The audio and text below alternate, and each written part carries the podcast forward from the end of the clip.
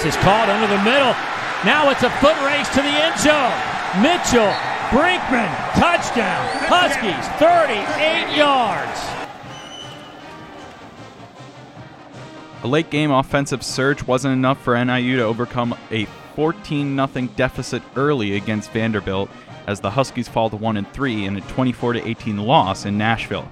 Now the Huskies will wipe the slate clean as they begin Mid American Conference play. They return to DeKalb to battle for the bronze stalk against the Ball State Cardinals. Hello, everyone. I'm James Kraus, joined alongside Mike Knapp again. This is the Northern Star Red Black Football Podcast. Mike, how you doing? I, I'm I'm doing great. I'm excited for a home game this weekend. So before we get into that, let's talk about this Vanderbilt game a little bit. They jumped out to a huge lead early, and and ultimately, I think it's one of the things that might have downed them is just not having much of a response early and giving up two early touchdowns. How do you think it affected how NIU played? Well, uh, they looked a little flat-footed to start. I, I couldn't uh, I couldn't believe that Vandy showed up with so much energy and, and they were just ready to play. I don't I don't know if it was the uh, the start time or what it was, but I'm sure five minutes into the game, NIU's probably wishing that this was a uh, this was a game of Madden and they could just hit the reset button and start over. But um, Vandy came out; they made some big plays at the at the beginning of the game but one thing I noticed was just for those first two series, a lot of yards were gained as a result of sloppy tackling. I mean, in in just those first two series, uh, the Vandy skill position players broke so many tackles. And I don't know if ultimately that would have kept them from scoring if they could have, if the defense could have made some of those plays, but it would have made it a little more difficult because they just marched right down the field twice in a row, put them in a hole, and then forced them to play from behind. And I know that they wanted to establish the run game from the, from the start, but you can't really do that as much as you want to when you're down 14 0 and it's 95 degrees. Obviously, uh, that game is something that I think coaches, especially here, can now point to and say you have to play a perfect 60 minutes. Because the defense outside of those first two drives, I think they played excellently. Uh, especially in that first half, they kept them out of the end zone. Uh, it was kind of a punt fest the rest of the half, and they were able to keep it close as a result. But those two touchdowns early really did them in. Well, when you look at the fact the last 55 minutes of the game, they gave up 10 points, and if I'm not mistaken, one of those drives was extended as a result of a penalty. Um, so you know they got points out of that, which we can talk about penalties again this week because they were again a factor. But yeah, I, I thought the defense, especially against the run game, was fantastic. Yeah, nine penalties for both squads. Even while NIU got more first downs and they got more total yards, I believe, uh, that those penalties uh, became costly for them. Well, especially when you get the the ones that are 15 yard variety, and and that's uh, one of the big killers. And uh, you know, you look at that situation with Jordan Cole when you know he was called for targeting him and uh, got tossed from the game. That was a huge play he made. You know, that would have put them in. I think it was first and ten. That would have put them in like second and twenty. Instead, they had they had first and ten, and they had 15 yards added to from the line of scrimmage to that play. So that play right there was a huge swing.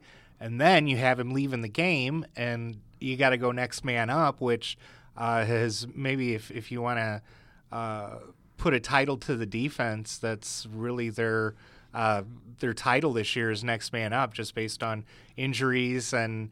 Uh, game suspensions for targeting, and I mean, this is what three targets, targeting penalties in four games, I believe. I so, believe so, and yeah. we'll, and we'll get more to the next man up sort of mentality that this defense is going to have to take uh, in our preview. But another thing I wanted to touch on: this offense out of halftime really got things going, mm-hmm. uh, and and it seemed like it was a totally different team out of the half. They scored ten points in their first two possessions, scored three of the first four until the last drive, which we'll get to again in a second.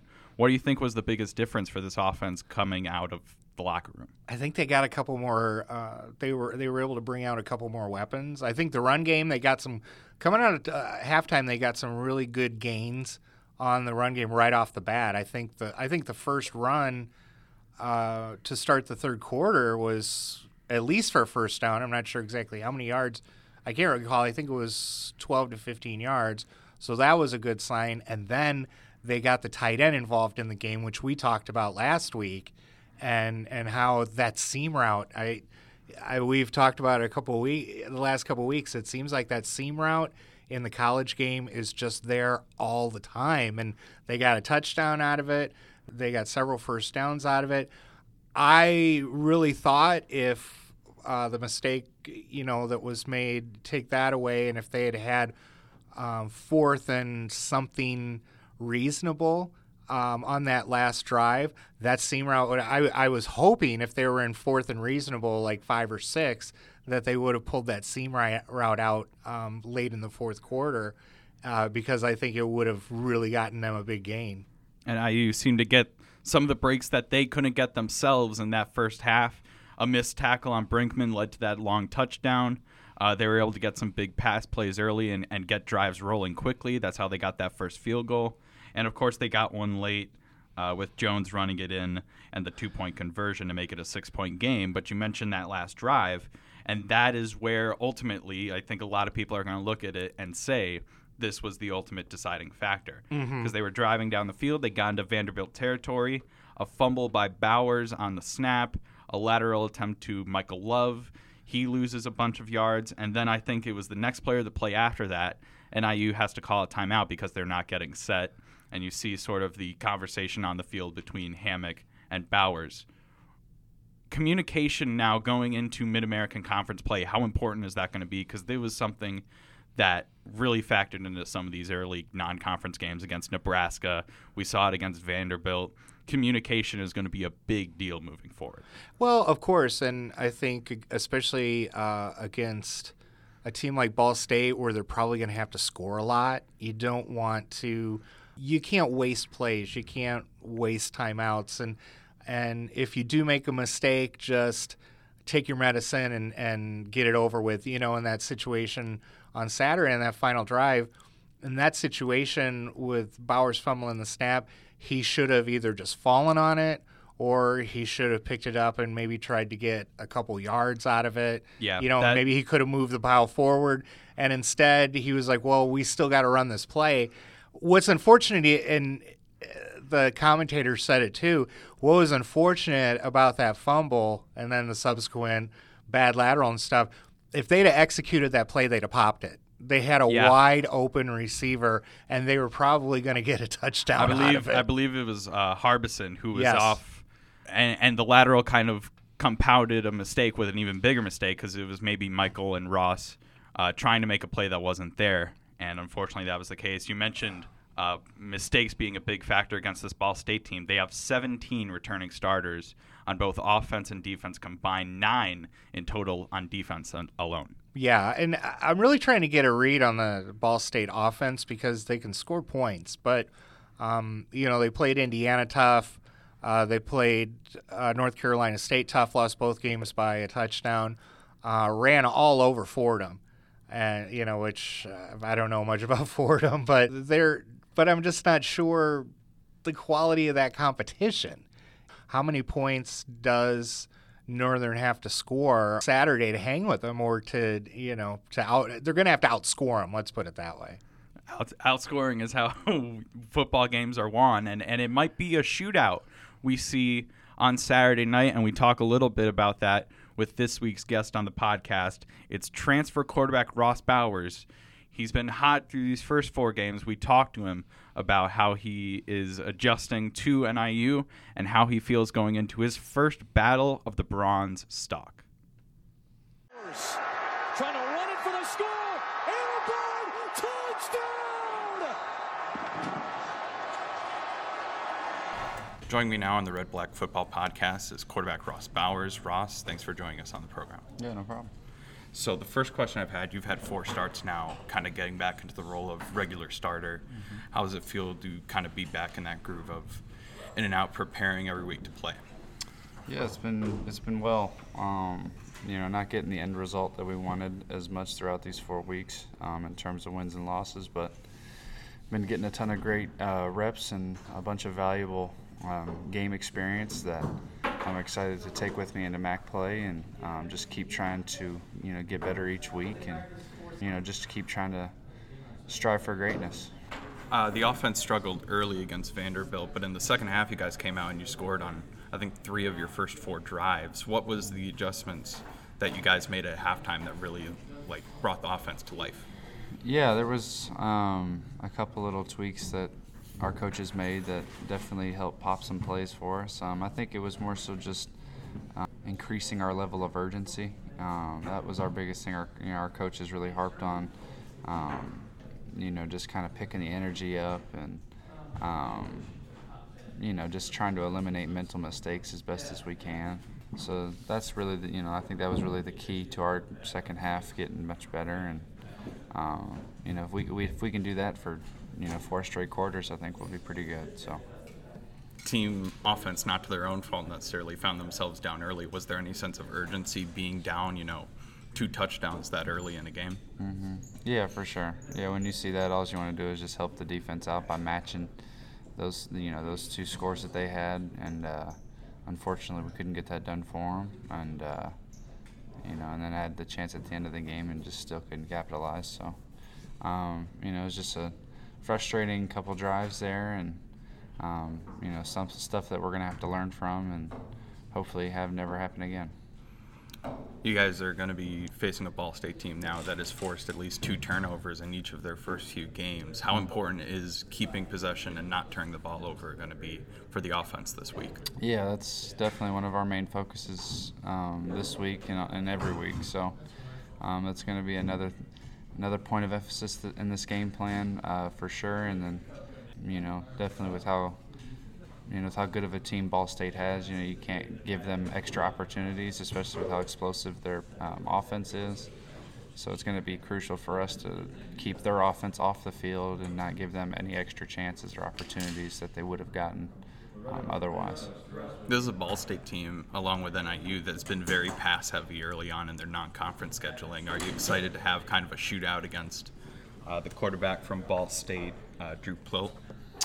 Uh, yeah, you know if that's what if that's what the game requires, and um, you know that's what we have to do to win, then then great. Um, you know, not really um, ever thinking about the other quarterback or other offense, to be honest. Um, you know, just that's just kind of the way, just because we don't ever have to really play against them. Right. You know, so that's kind of my thought. But um, you know, it's going to be fun knowing that you know somebody that's running you know a very prolific offense. You know, we're going to have to be um, just as good, if not better. So it's going to be fun um, for us um, having to match their energy and match their um, their level of play. Last question about the rivalry of Ball State, uh, mm-hmm. Northern Illinois. The guys that joined you in the press conference, they've been here a few years. They've talked about it. The bronze stalk statue. Mm-hmm.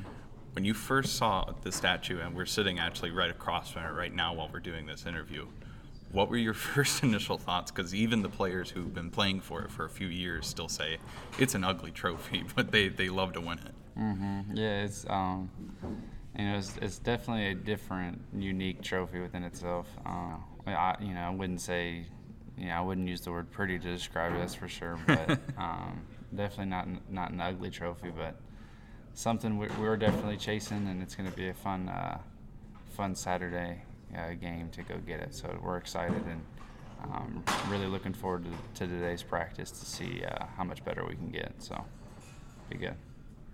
Ross, thanks again. Thank uh, you. Good luck to you in MAC play this year. Appreciate it. Thank you.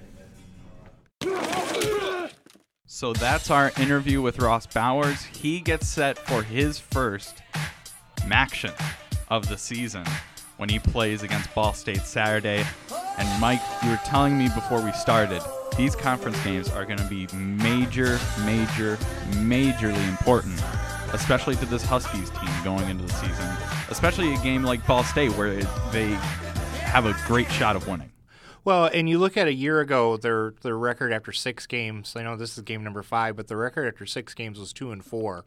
Um, but they really took care of business in conference play, which got them into the MAC championship game got them the the conference title and a bowl game. So, um, you know, these next several weeks through uh, through between now and Thanksgiving, uh, you know, they have to win as many obviously of course win as many games as possible but that you and i were talking about earlier there's a lot of toss-up games in there for them and so um, they really uh, have to reach the point where they're playing 60 perfect minutes and that's got to start this weekend especially looking at the fact that um, they go to ohio then they go the next week to miami and so that's uh, two games against two tough opponents and you certainly, if they start out the conference season um, 0 and 3 or something like that, then they're really in deep trouble. But if they can uh, get two of these three games,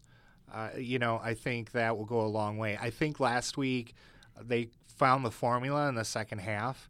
And I think if they can repeat that formula in conference play, I think they'll be successful. Let's get into this game with Ball State it's going to be a fun game, I think, to watch because Ball State enters off the bye week as the eighth best team on average in passing in the country. Uh, this could be a shootout. We talked a little bit about it with uh, Ross Bowers. This could be a big shootout. Do you think NIU is going to be well equipped for a shootout against a pass heavy team? I think so. I uh, because they can throw the ball. You know, um, NIU runs a lot of plays. You look at the Nebraska game, even they ran a lot of plays, and and it wouldn't be surprised. It wouldn't surprise me to see maybe 200 snaps between the two teams on on uh, Saturday afternoon, just because of how fast they play. So what's unfortunate is is the defense. Both defenses could look like they're being lit up, you know, because both teams could get uh, four or five hundred yards, maybe even more in offense. Uh, but it's just that they're just going to be out there um, playing tempo, running a lot of plays, and the more plays you run, the more yards you're going to gain. The quarterback for Ball State, Drew Plitt, has 1,373 yards and 11 touchdowns so far this year in his four games played. He had a career high 57 pass attempts in the Cardinals' last game against North Carolina State. Going now onto how they're going to defend against that pass attack. Uh, this is it's another week, and there's another player that is going to miss time for NIU's defense. Jordan Colby mentioned in the first half, targeting penalty in the second half of that game against Vanderbilt, and he's tossed from that, and he's going to have to sit out the first half. Replacing him is true freshman in his first start and only his fifth college game ever, Nick Ratton. Uh, he will start for him Saturday at outside linebacker. How big of a factor do you think that's going to be having a guy seeing his first real like repeated reps uh, come in conference play? Well, um, thankfully they knew this was coming all week, so I'm sure he's been in with the first team all week, and of course game uh, game situations are different, but uh, you know he's been in with the defense. He's learned what he needs to do, and he he's kind of learned things about the guys around him. So I think he'll be okay. I mean, the main thing um, they need to avoid is just being beat over the top with this passing game. I mean, if Ball State just wants to run, you know, things in front of the in front of the secondary and run that all day, that's fine. But just don't let yourself get beat long because that that's fast points. And if um, you can neutralize a pass offense if you can just keep them uh, underneath you and make them you know run a lot of plays to score make them run clock. You don't want them just doing you know two three minute bursts that end up with points. If they have to grind out seven eight minutes in order to in order to get anything on the board um, then that's fine but you have to keep the ball, uh, you know, in front of you because if they start beating you over the top, and that's what happened in, against Nebraska, if they start beating you over the top, it's going to be a long day. It'll be certainly a big test for the secondary. McKee, Foster, Williams, Haney, they will all be in the game. It seems like even with as depleted of a linebacking core as they have, the defense has still been able to hold pretty strong, and pretty soon they might be getting a big piece back Ben Leroy returned to practice this week. Not sure what his status will be for playing this Saturday, but certainly it'll be good to have him back and get some some fresh bodies back in the lineup. Right, and the the great thing about the defense is again, I thought they played really well the second half against Vanderbilt.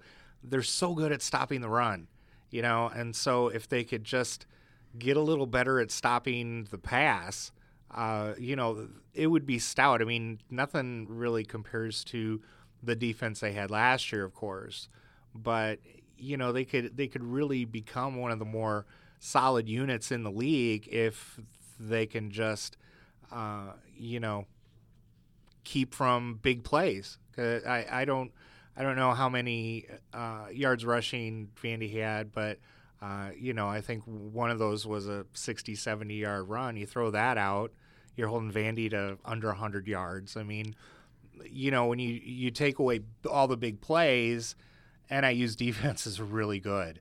It's just that they have that penchant for for giving up some uh, plays of 30 yards or more, and and that's what they need to handle, especially this weekend. Something all week that we've heard Thomas Hammock pray on is the weather forecast for this game. We talked a little bit about the weather forecast for the Vanderbilt game. This one could be big 50 to 60% chance of rain. Obviously, if, if you live in DeKalb, you know it's been you know, hot one day, rainy the next, on and off weather all week. He is practicing his rain dance right now as Thomas Hammock because he seems to think his team's style is really adapt to play in that weather. In what ways do you think that the uh, rain would benefit NIU playing this Saturday? And in what ways do you think they might struggle with the rain?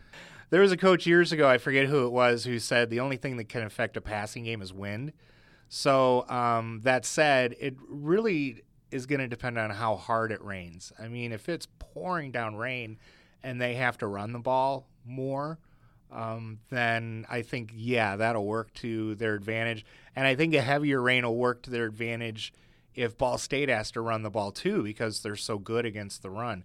I think in conference play, the run game is going to be very much improved. So um, I think it, the weather, the factor will just be the the amount of rain and how hard it comes down.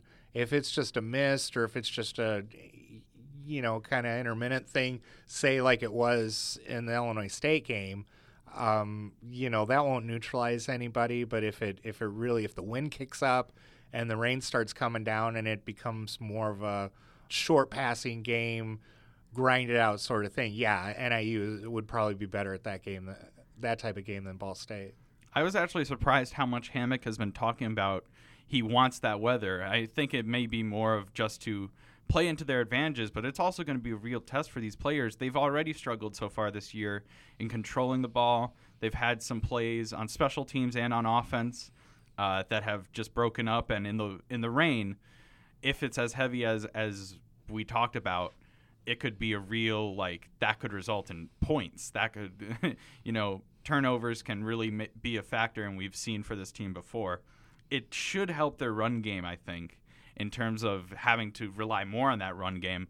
Trey Harbison's the lead rusher for this team so far. He only has 224 yards. Yeah. So theoretically, uh, getting the run game going will be more of a, a an attainable thing for this offense going into this week what this run game really needs is is they need a Thomas Hammock type of game. Yeah. They they need they need to and I'm talking about Thomas Hammock as a player. You know, and, and, because I saw him play and I saw games where he would he would just tote the ball 30 times and come out with 240 yards. You know, I, I'm dreaming of a day when when you know you get to see that again here in DeKalb because um, that's controlling that's controlling the game via via the run, and I and I think that's uh, something that Coach Hammock probably dreams about at night too.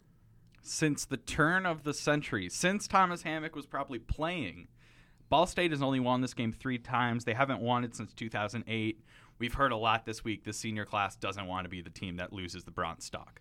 Well, absolutely. I mean, uh, regardless of w- what's at stake, and, and I mean, the, the bronze stalk, I'm not quite sure what to make of it. But anyway, it is a, a it's a beautifully ugly trophy. Yeah, it is very much Midwestern.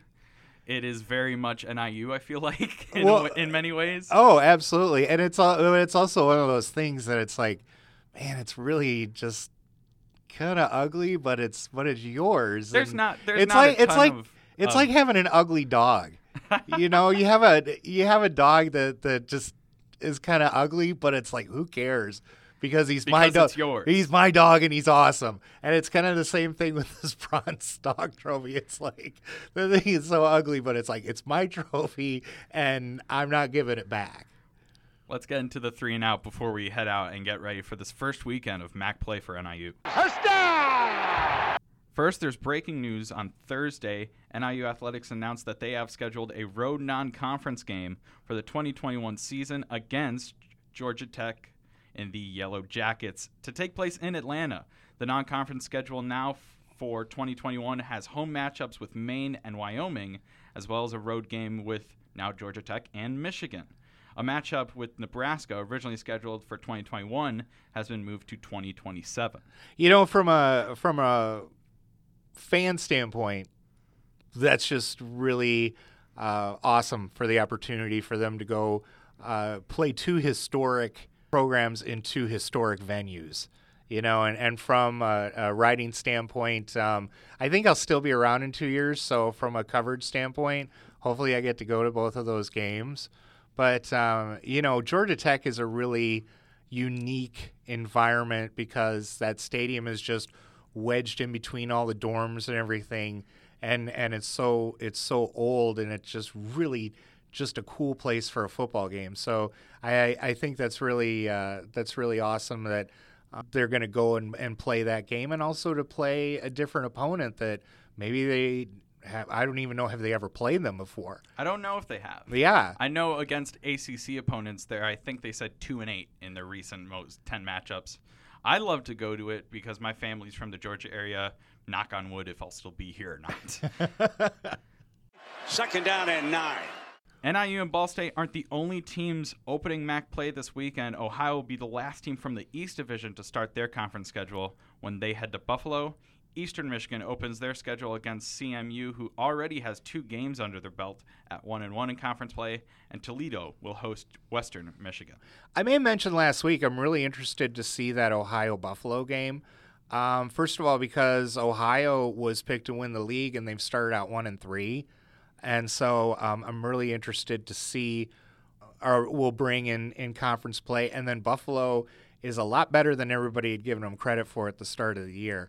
So to see uh, see what those guys uh, what those guys do against each other on Saturday is going to be pretty interesting. Ohio's had some close games that they haven't been able to squeak out. While Buffalo, they had that upset of Temple we talked about. Mm-hmm. Loss of, of some big names and personnel doesn't seem to have been a problem so far. Nope. Finally, a Division III program in Iowa has canceled the remainder of their football season following 11 members of their 39 man roster suffering injuries. Grinnell College announced the forfeit of the remaining schedule in their already 0 3 season on Tuesday to, quote, protect the safety of student athletes. The Grinnell College Pioneers went 0 10 last season as well.